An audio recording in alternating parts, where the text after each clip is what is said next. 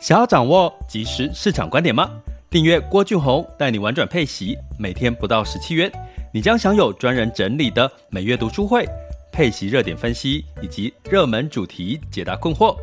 不论你想通过基金、ETF、美股或台股打造你的现金流收入，我们都能为您提供支持。点选资讯栏的订阅连结，了解更多。让我陪你一起投资理财。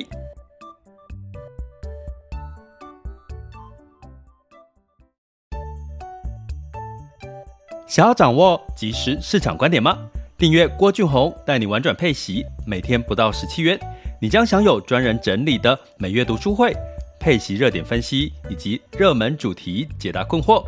不论你想通过基金、ETF、美股或台股打造你的现金流收入，我们都能为您提供支持。点选资讯栏的订阅连结，了解更多。让我陪你一起投资理财。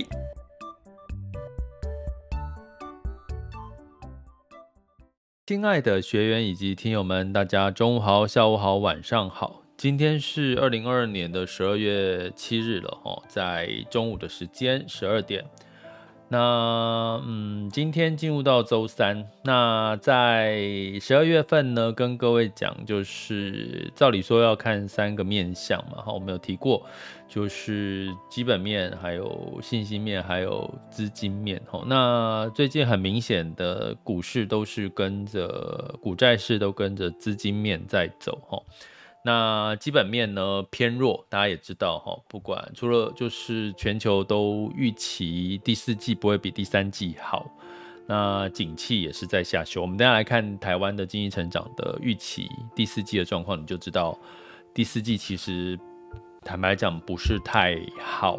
比第三季来讲。那为什么股市还是有反弹的机会？因为其实股市已经在反映明年了，股市是领先指标，是看明年的3到6个月的情况了。所以第四季的不好，其实某种程度已经在前面已经有稍微反映过了吼。不过我也在我们的学习区里面提醒大家，其实资金已经开始有一点在做停利的动作了吼。你看反弹的力道已经没有那么的强劲，然后资金已经有一些在上周吼有一些撤出的情况。那这一周呢，仍然还是有这样的一个现象吼。所以呢，在资金面上面呢，在反弹之后，资金流入开始有一些冲高回落，这是资金面。第二个是从这个信心面，我刚好很有趣，我在社团有做了一个简单的调查，就是说你对12月的看法是会持续反弹，还是各一半，还是说你会觉得可能比较悲观？我发现结果就是从信心面，我为什么做这个简单的一个问卷调查，是我想看看我们这种小群众的信心是什么样。我发现就是1/3、1/3、1/3，也就是1/3，有1/3的人觉得会这个还有反弹，就是小反弹；有1/3的人觉得会持平；有1/3的人觉得会下滑。那觉得会非常认同反弹，就是会持续会有比较好的反弹的这个绩效的是很少，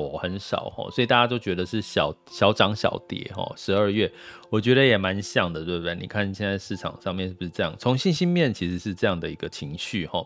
那基本面呢？其实我们今天就是想要帮各位拉回来基本面的一些看法，因为我们在玩转配息的频道，或者是我们的学习网校学习，其实我们都是希望比较定调是中长期的投资，也就是说我们的核心资产以息养股，我们的配息标的其实是长期的投资。所以你长期投资，你定调下来，你就知道你怎么去布局，那你就是 always 是在市场里面。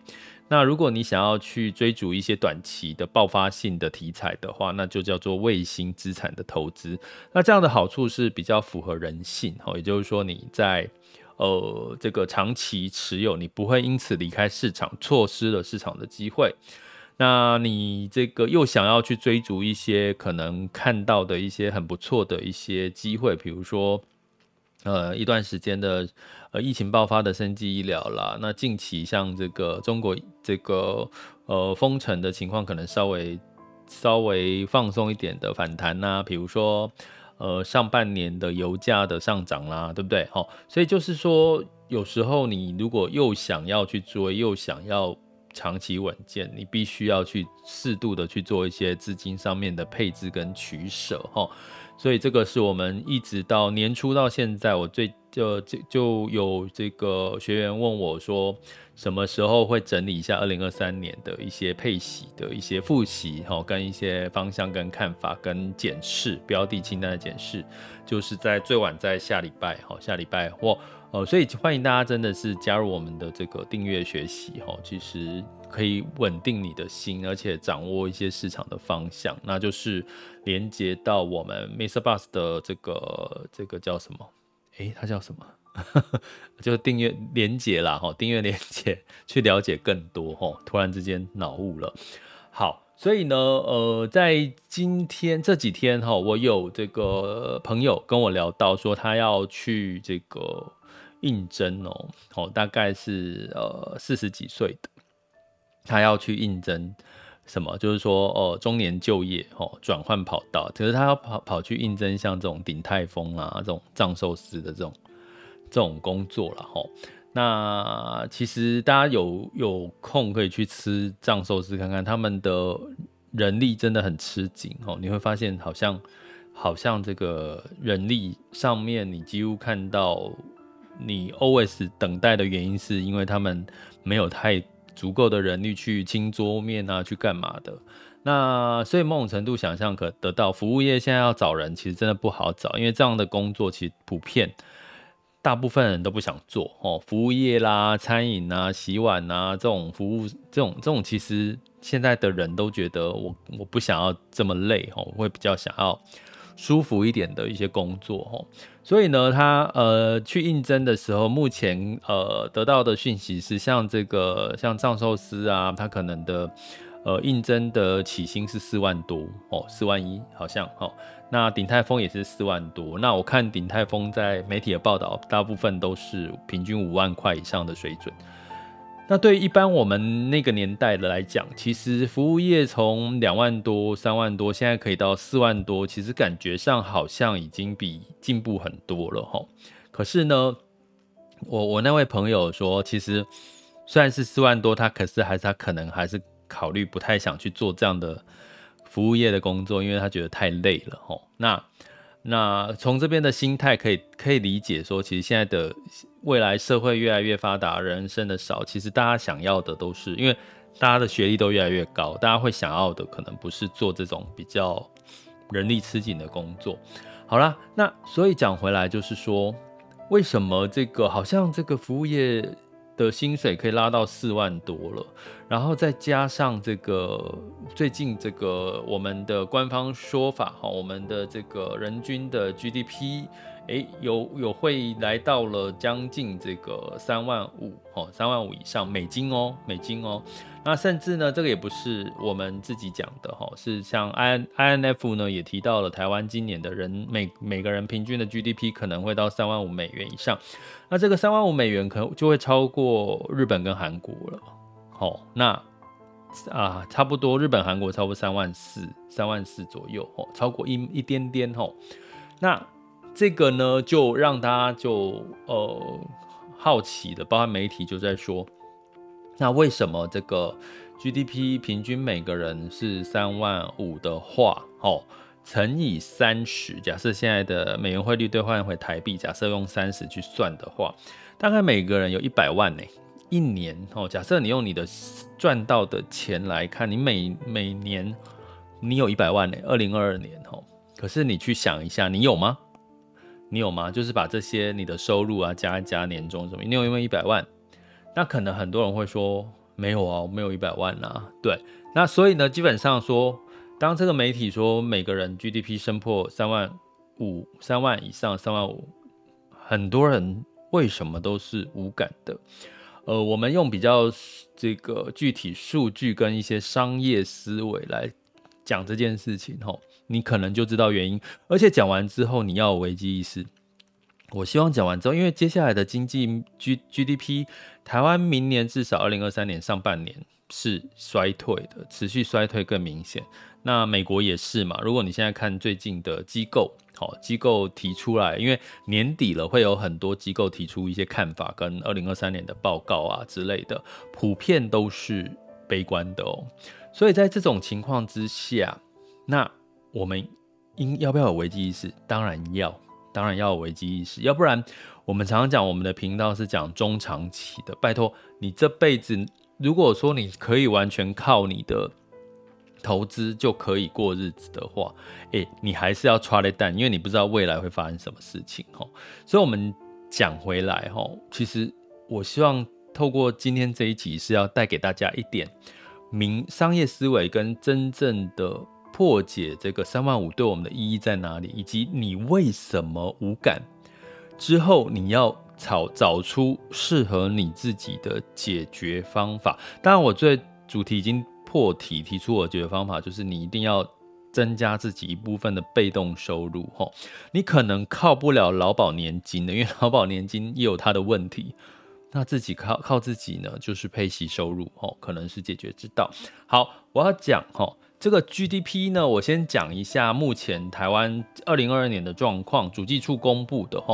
我们第三季的 GDP 是 4.01%， 那感觉好像不错。那第四季是多少？第四季是 1.52%， 下修了 2.01%， 所以基本上你会想第四季是我们一般的旺季啊，对不对？耶诞节啊什么，感觉第四季会很旺，可是我们主计处公布我们第四季预估的 GDP 是 1.52 那当然我们出口下滑这个是占了一个很重要的比例，还有我们的消费也是占了一个很重要的比例。所以提醒大家，第四季真的不是很好的一个财报的季节。那明年的2023年1月，也就是说下个月即将要公布第四季的财报，大家一定要做好调整停利，我一直强调停利，反弹之后接下来就是停利，因为这个反弹就是反弹，它不是一个市场变多头的一个行情，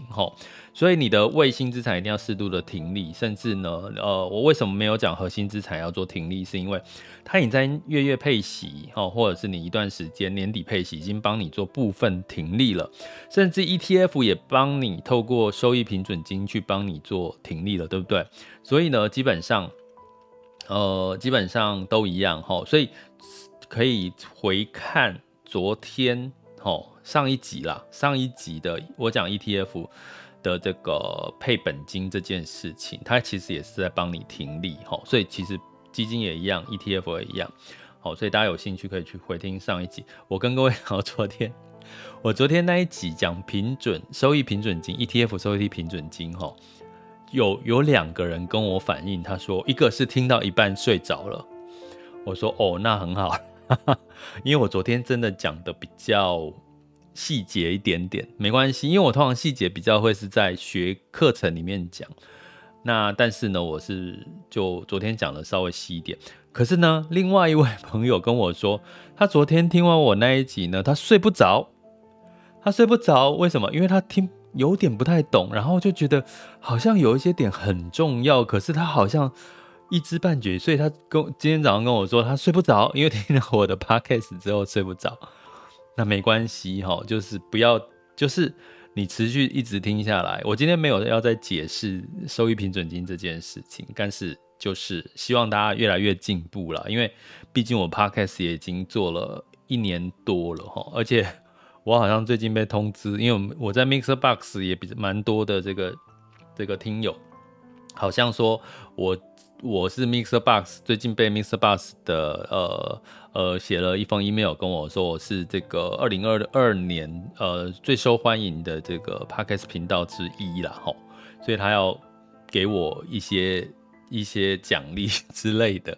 所以其实他当然蛮开心的，代表其实有很多人其实也跟着我1年多，你们也要成长了好不好？不要说很多东西都一直维持在这种基础的能力上面，你们要慢慢跟着我们的频道，跟着我的陪伴，你们也要稍微成长了，好不好？所以我会讲了稍微有一点点的难度，但是请你们就尽可能的去理解，因为懂越多收获越大的是你们。好，我讲回来，所以第四季我们的 GDP 预计是 1.52， 所以我们今年2022年一整年台湾的 GDP 预期是 3.06%， 其实也下修了齁，可是有没有机会？所以今年台湾的 GDP 是保3，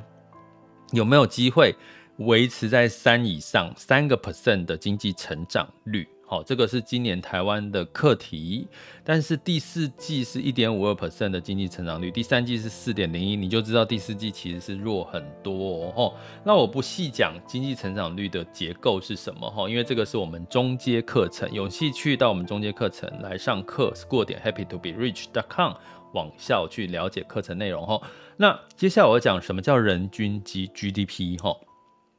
人均 GDP 就是把我们的经济哦总额呢，这个国民生产毛额的总额去除以所有的国内人口数，国内人口数2300多万人，所以除下来台湾就是大概是35000块美元。那你知道现在全球人均 GDP 最高的国家其实是欧洲的卢森堡，它是131782美元。好，那韩国呢？2022年预计是34990美元，所以都比韩国多一麦麦，多一麦麦。我们是从2003年，就是如果我们真的是3万5美元以上的话，这个还是有变数的啦，因为还没有2022年还没有过完，但是也快结束了。所以如果我们真的3万5超过南韩的34990美元的话，我们是从2003年人均 GDP 首度超越南韩，开始正式再次的超越南韩，之前有超越过，很棒，对不对？你会想说3万5 100万台币没感觉，我没有我的这个人均 GDP， 我没有薪水没有赚到，我的收入没有赚到3万5美金。为什么？我们接下来讲4个原因。第一个，其实 GDP 呢，我们虽然是直接除以这个我们的人口数，可是 GDP 呢其实是分配在4个项目。哪4个项目？这些所有的所得里面呢，分配在我们的薪资叫报酬，它叫做专业名称叫受雇人员的报酬。第二个是营业的盈余，营业盈余分给谁？股东。第三个叫这个固定资本的消耗，就是折旧。第四个就是像生产这个相关的这个税额的净额。那这个听不懂没关系，我们不细讲。我要讲的是跟我们的薪水有关系的叫做受雇人员的报酬。第一个我讲为什么我们无感的原因，我们的受雇人员报酬这个人均 GDP 的占比是 45%。 那你会觉得说，也就是说，哎呀，你理解了吧？35000块美元里面你只有 45% 是你的薪水啦，其他的都跟你的薪水没有关系。你这样理解就可以知道，哦，好像原来如此，为什么无感？可是重点来了，重点是2022年是 45%， 民国80年是1991年是 51%， 就是我们的薪资薪资成长占这个人均 GDP 里面的 51%， 现在降到 45% 了。那这个降下来的跑去哪里了呢？跑去所谓的营业的盈余。营业的盈余分配到哪里去呢？分配到所谓的股东的股利所得。所以呢，你去想象一个这样的一个差别。营业盈余呢，我跟各位讲一下，是从80年的 30% 的占比，人均 GDP 里面营业盈余的占比是 30%， 分配的部分就是把这个人均 GDP 里面 45% 分配到是你的薪资啦， 35% 的加项是企业的营业盈余。所以呢，企业的营业盈利是从80年的 30% 上升到 35%， 所以你就知道我们的很多的薪资收入占比从人均 GDP 里面下降了，都跑去哪里了？跑去股东的股利分配盈余里面了。所以你会看到，你也可以理解这件事什么原因呢？因为我们所有的人，很多人都去买股票，要干嘛？存股啊！近几年这段时间是要存股啦，要配息啊，要领股利的人越来越多，买股票买领股的人越来越多。所以呢，他们目的是想要赚这个所谓的盈余业，这个盈余的这个收入，对不对？所以呢，如果我要讲第一件事情，你如果听这个我们的 podcast， 或者是你现在在直播里面 MixerBox 直播间里面，你都还没有做任何投资，你连股票也没有投资，基金也没有投资， ETF 都没有投资，也就是这个盈余里面的 35%， 你完全没有沾到边。所以拜托各位，我要跟各位讲，未来的都已经从 30% 升到 35% 了，然后薪资这个薪资占比的部分，报酬的部分从51% 降到 45% 了，代表你的薪资没有增加。可是如果你有投资股公司企业，你可以有机会增加赚的收入是你的盈余，那盈余就叫股利。所以第一个我要跟各位讲，配息收入一定要有。我会建议你从这个经济成长率的结构改变，你就已经告诉你答案在哪里了，不要再铁齿了。你不要告诉你自己没钱投资，没钱理财，我不要讲没钱投资了，我讲没钱理财，不要再告诉自己找借口没钱理财。你的钱，我们常讲收入减掉投资理财，剩下的才是你存下的钱，你这样你就存得下钱了，好不好？这是很基本的理财公式、理财观念。好，第一个我告诉各位了，结构已经改变了，经济人均 GDP 的结构改变。第二个，大家知道台积电他领配股利咯，大家知道嘛？我前阵子我朋友说，我也可以领到台积电的股利了。大家知道台积电的外资比例有很高吧？5%、6% 以上都是外国人在买台积电。所以我刚刚讲说 GDP 里面有 35% 是分配给企业盈余，那企业盈余里面呢，如果以台积电举例，又有 6% 以上都是分配给外国人。你懂了吧？第二个，为什么我们国人无感？因为很多投资这些企业，很多外资投入企业，股利发给谁？当然是外国人啊。所以呢，这些国外的所得，我们的 GDP 里面有一部分是人均 GDP 是被外国人拥有，可是在我们的人均 GDP 里面，它不会帮你分出外国人或本国人，它就是我刚刚跟各位讲公式，就是我们经济总额，就是所得总额去除以我们所有的国人嘛，所以它并不会把外国人剔出来。所以你会觉得无感，是因为如果你没有投资股票，你没有，然后外国人呢，外资投资我们的人也不少，那股利一发放，可能有好几成都是外国人领走了，那你当然无感啊，这样理解吧。第二个原因，就 GDP 外国人来分掉我们的这个 GDP 的比例其实是高的哦。那我举个例有多高，民国90年。外国人的所得就分配到我们盈余，大概是新台币1222亿元。那目前从107计算到110年，大概都是7000亿元左右。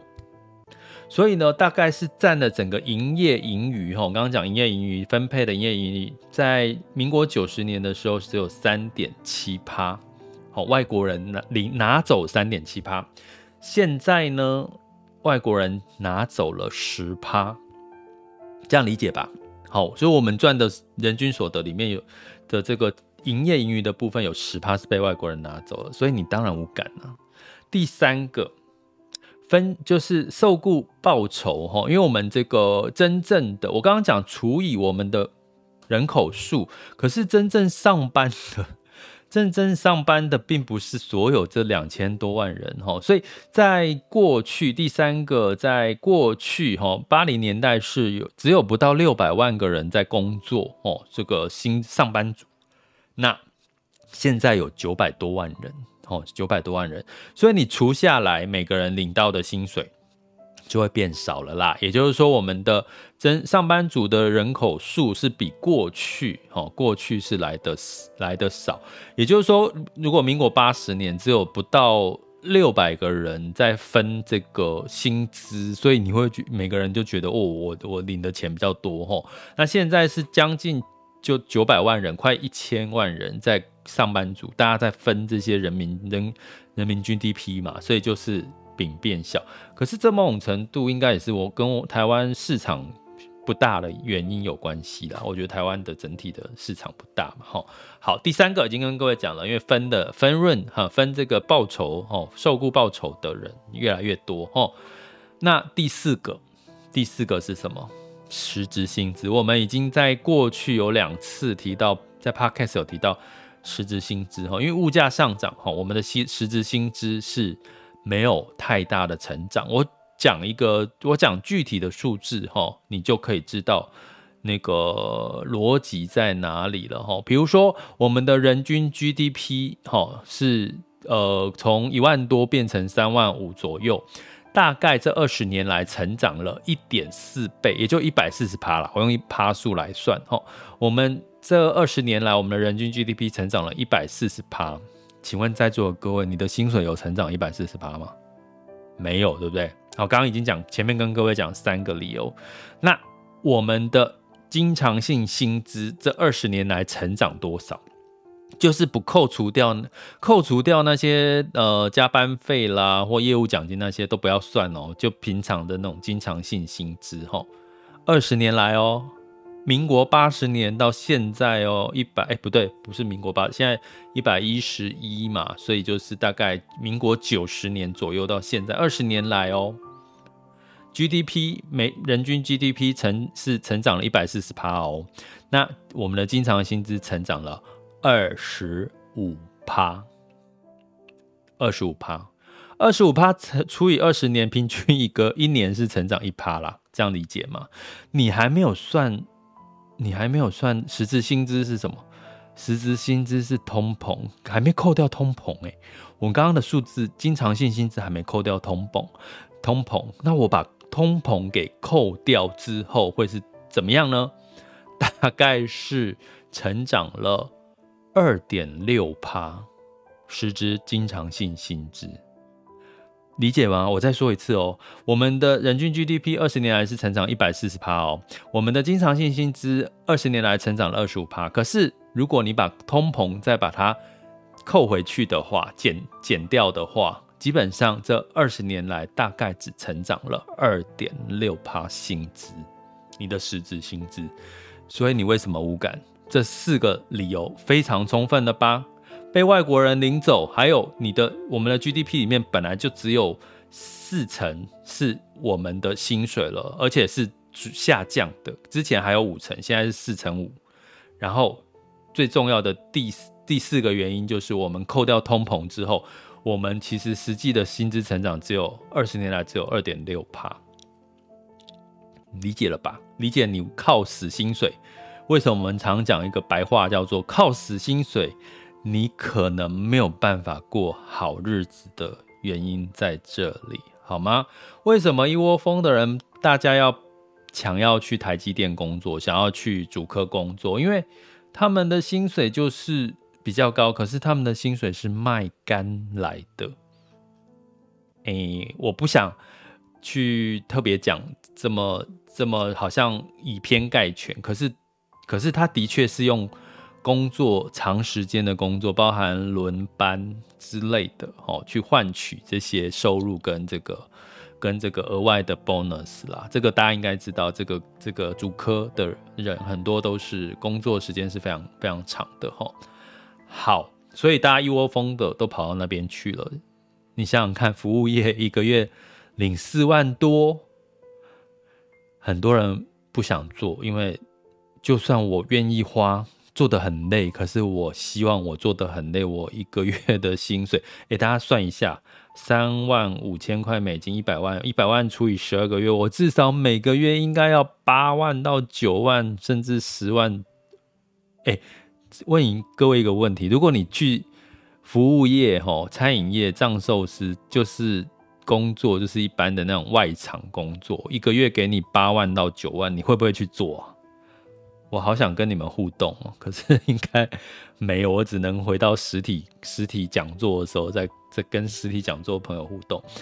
你们会愿意做吗？8到9万叫你去做藏寿司，其实我觉得这种藏寿司的这种回转寿司的工作还蛮轻松的，比较轻松因为你不用端来端去，要按铃，然后他就到了，然后就点了，然后他就收盘子，都直接你都丢到那个桶子里面，他自己回收了，对不对？我都觉得藏寿司的工作，我都觉得还简化了很多服务业的。给你9万多8万多，你做不做？现在是给你4万多，你做不做？好，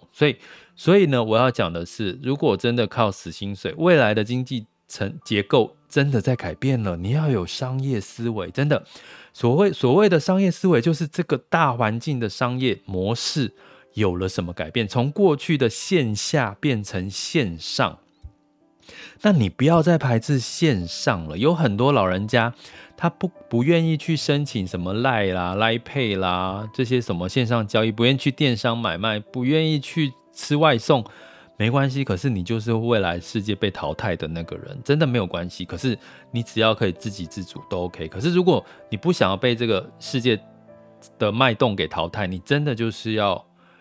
顺势而为啦，我们投资也叫做顺势而为。那我们为什么讲配息收入可能是解决方案？我们刚刚已经从这4个理由里面也告诉各位了。其实其中有一部分我们经济成长是来自于营业盈余，而且它从 30% 的占比升到了 35%， 所以也代表很多人你的收入要增加，你就必须要靠投资这些企业